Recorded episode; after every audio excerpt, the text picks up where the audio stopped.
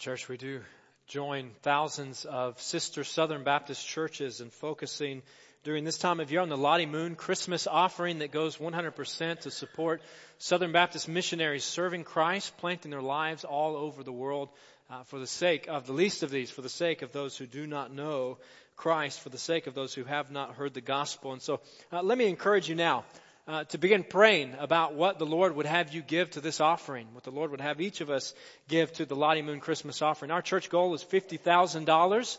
Uh, and that is uh, that's a lofty goal, uh, but that is an attainable goal for us. And so let's pray to that end that the Lord would uh, move us, He would stir us to give generously and sacrificially for the sake of spreading His name all across uh, the earth. Uh, just a reminder this morning that there is no treehouse children's worship in this service as we uh, participate in the Lord's Supper together uh, momentarily. But for all of us, let me invite you to open up God's Word with me today to the New Testament letter of Second Corinthians. We're in Second Corinthians today, and you uh, like you know, and, and, and if not, could have guessed it. Second Corinthians comes right after First Corinthians, which is after Romans, after the Gospels and Acts. So, uh, relatively speaking, near the end of God's Word in uh, the completed uh, Bible. But today is our third uh, and final week in our Gospel Giving series. Uh, which will culminate in an opportunity in just a little while to respond what God has done for us uh, by giving generously and sacrificially above and beyond our regular giving to the church. And so if you're a regular here, you perhaps have noticed a slight revision in our service this morning. Maybe you think we forgot to take up uh, the offering. We have not forgotten, I assure you, and we will do that uh, in just a few minutes. But we want to emphasize today that our giving and always our giving should be in response to who God is and what He has done for us. And so we are going to dive into His Word. We're going to prepare to participate in communion. We're going to celebrate Christ's provision and we're going to respond with thanksgiving and praise. And uh, we're calling today, as we did uh, about this time last year, uh, Generosity Sunday. A day on which we gratefully acknowledge God's generosity to us and respond accordingly.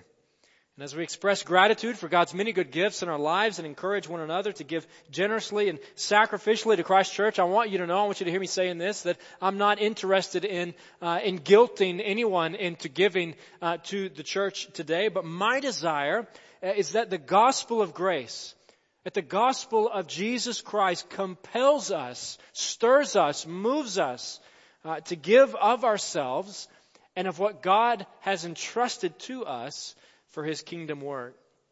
our text for this morning is uh, from 2 Corinthians. We'll be in 2 Corinthians chapter 8 and chapter 9. And in this letter, uh, Paul commends a certain congregation of believers, and he does so uh, to the Corinthian church. He commends the Macedonian congregation uh, for being materially spore, uh, spore materially poor, uh, yet spiritually rich. did you know that you can have little by way of this life and still, according to God's word, be spiritually rich, spiritually wealthy, with an inheritance awaiting you in heaven that can never perish, spoil, or fade away. You see, the Macedonian churches faced persecution and poverty, and yet they rejoiced in God's grace and the opportunity that He had given to them to contribute to the needs of others. They were practicing gospel generosity or gospel giving. And so here's the setting as we prepare to read our text today. Remember that Paul was an apostle, uh, meaning he had uh, witnessed the resurrected Christ, that Christ had appeared to him on the Damascus road and asked him why he's persecuting him. And he had commissioned Paul to go and to proclaim the gospel, to spread the message of salvation in Jesus Christ. And Paul traveled and proclaimed that message. And in the process, he established churches and he encouraged believers and he often returned to those places and he would instruct them in the faith. He'd correct errors and he would strengthen them as a body of, of faith. And as a traveling missionary, uh, Paul was well aware uh, that the church in Jerusalem was poor. In fact, they were really poor. And so Paul had gone around and in his travels he was taking up a collection for them. And as he writes to this church, as he writes to the church in Corinth, he he says that the Macedonians, that is those in northern Greece, couldn't give very much to the cause, to his cause, but they gave all they could, and they did so cheerfully. In other words, they counted it a privilege and a joy to give everything they could because they knew what Christ Jesus had done for them. So let me ask you this morning as we prepare to focus on the Word of God, do you know what Christ Jesus has done for you?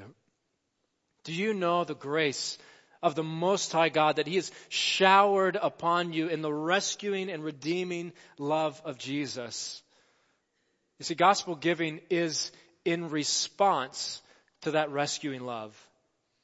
And so now, writing to Christians in Corinth, Paul calls upon the Corinthian church to imitate the gospel generosity of this other church, the gospel generosity of the Macedonian church, and let's look at what he has to say. And so let me invite you, as is our practice here, to join me standing, whether in body or in spirit, for the reading of God's holy word. 2 Corinthians chapter 8, verse 9, and then chapter 9, verses 12 through 15. Paul writes, he says, For you know the grace of our Lord Jesus Christ, that though he was rich, yet for your sake he became poor, so that you through his poverty might become rich. In chapter 9, verse 12, he continues, he says, This service that you perform is not only supplying the needs of the Lord's people, but is also overflowing in many expressions of thanks to God. Because of the service by which you have proved yourselves, others will praise God for the obedience that accompanies your confession of the gospel of Christ and for your generosity in sharing with them and with everyone else. And in their prayers for you, their hearts will go out to you because of the surpassing grace God has given you. Thanks be to God for his indescribable gift. Would you bow with me?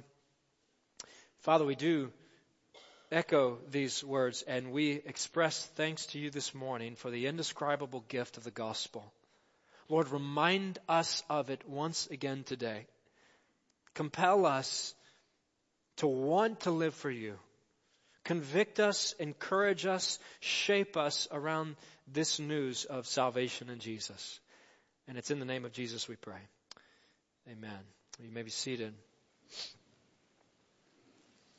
If you spend much time at all uh, in the Bible, in the New Testament, you know that every letter or every book has a context, and uh, Second Corinthians is no exception. So Paul writes Second Corinthians in about AD 55 uh, as part of his ongoing relationship with that local church, with that local congregation of believers. And here he calls upon uh, essentially a relatively wealthy Gentile congregation uh, to serve, to give, to help a relatively poor Jewish congregation in Jerusalem. In other words, he calls upon uh, the Corinthian church to make an impact for Christ's kingdom by imitating the generosity of Jesus himself. This would not be all that different from us receiving a, a, call for help from a sister church in another part of the world who didn't have enough resources to make ends meet or to engage in ministry. You see, church, we too are called to, to make an impact for Christ's kingdom by imitating the generosity of Jesus.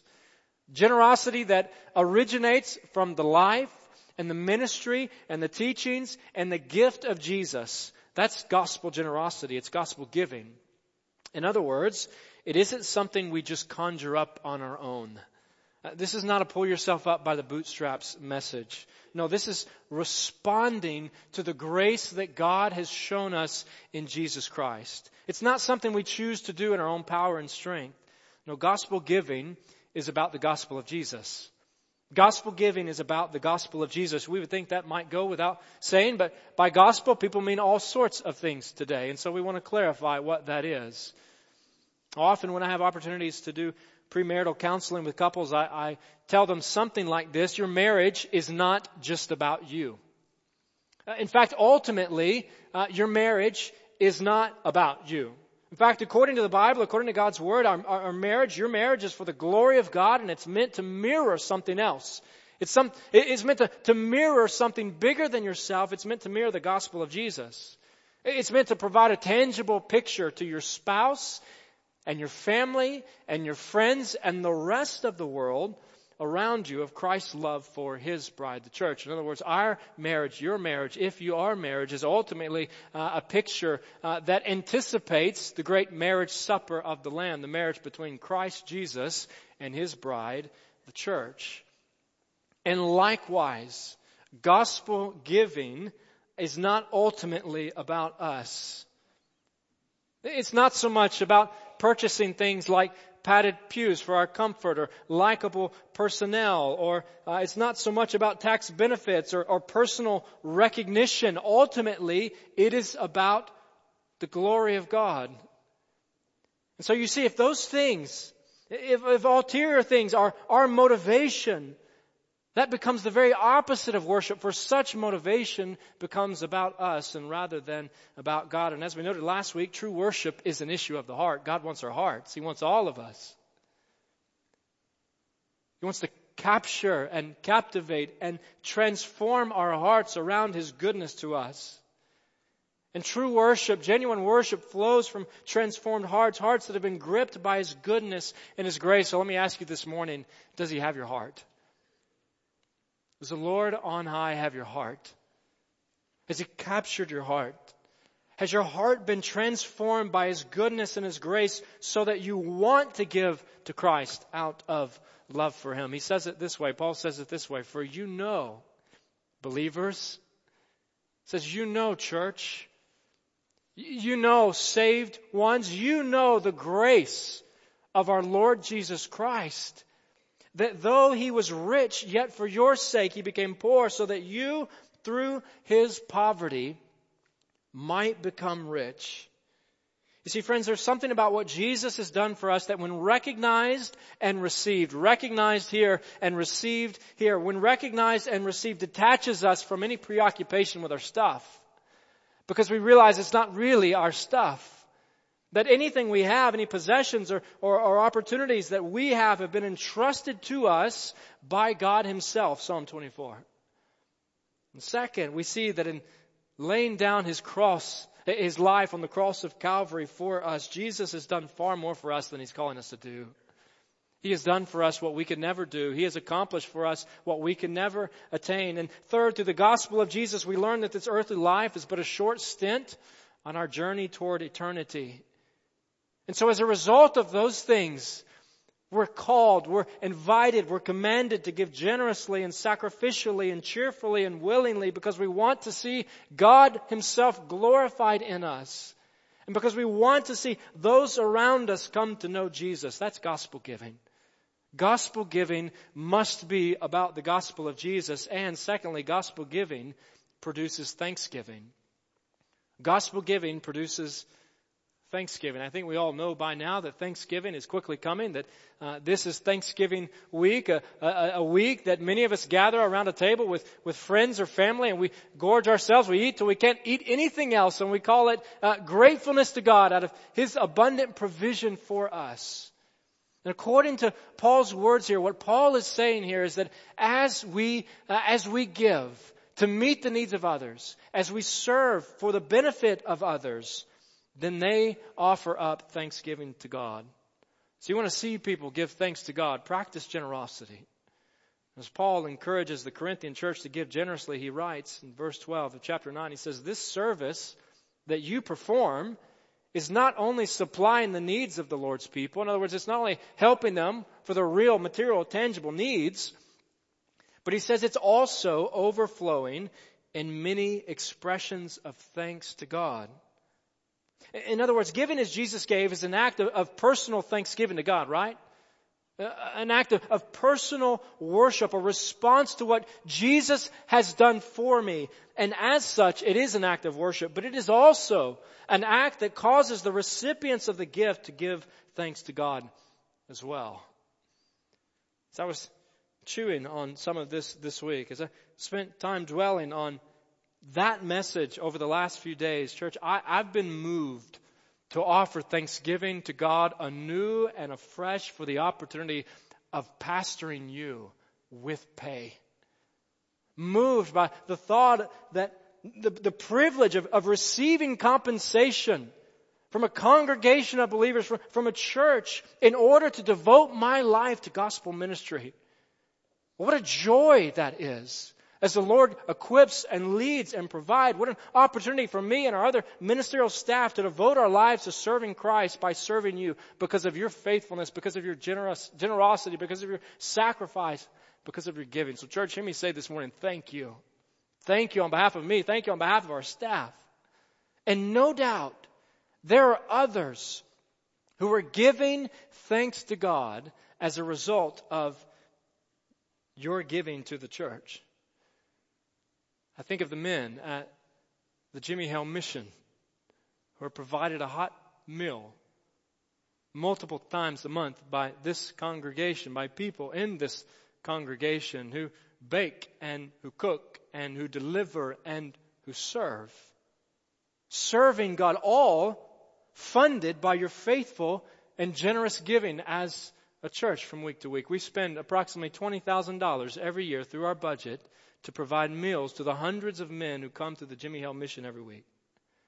Or I think of those working to care for vulnerable children and families through the ministries of the Alabama Baptist Children's Homes and Lifeline Children's Services and Save a Life Shelby who receive annual gifts through our missions budget as a result of your generous and sacrificial giving typically spend somewhere between 20, 10 and twenty thousand dollars on local ministries like those, and another thirty-five to forty thousand, thirty-five to forty-five thousand dollars through the Shelby Baptist Association partners in ministry. Uh, or I think of the Castello family, a family that's been with us here at Meadowbrook. Stephen Castello, who, who has preached before us and called us to, to serve the Lord and to proclaim the gospel. A, a family who has uprooted and moved to Boston to plant a church in an American metropolis with less than 3% evangelical Christians supported in part by your faithful and generous giving. We give about $400 a month to help support this sponsored church.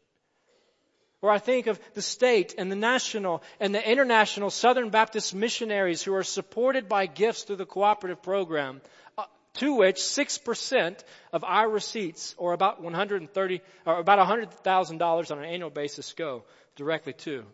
And through offerings like the Lottie Moon Christmas offering and the Annie Armstrong North American Missions offering.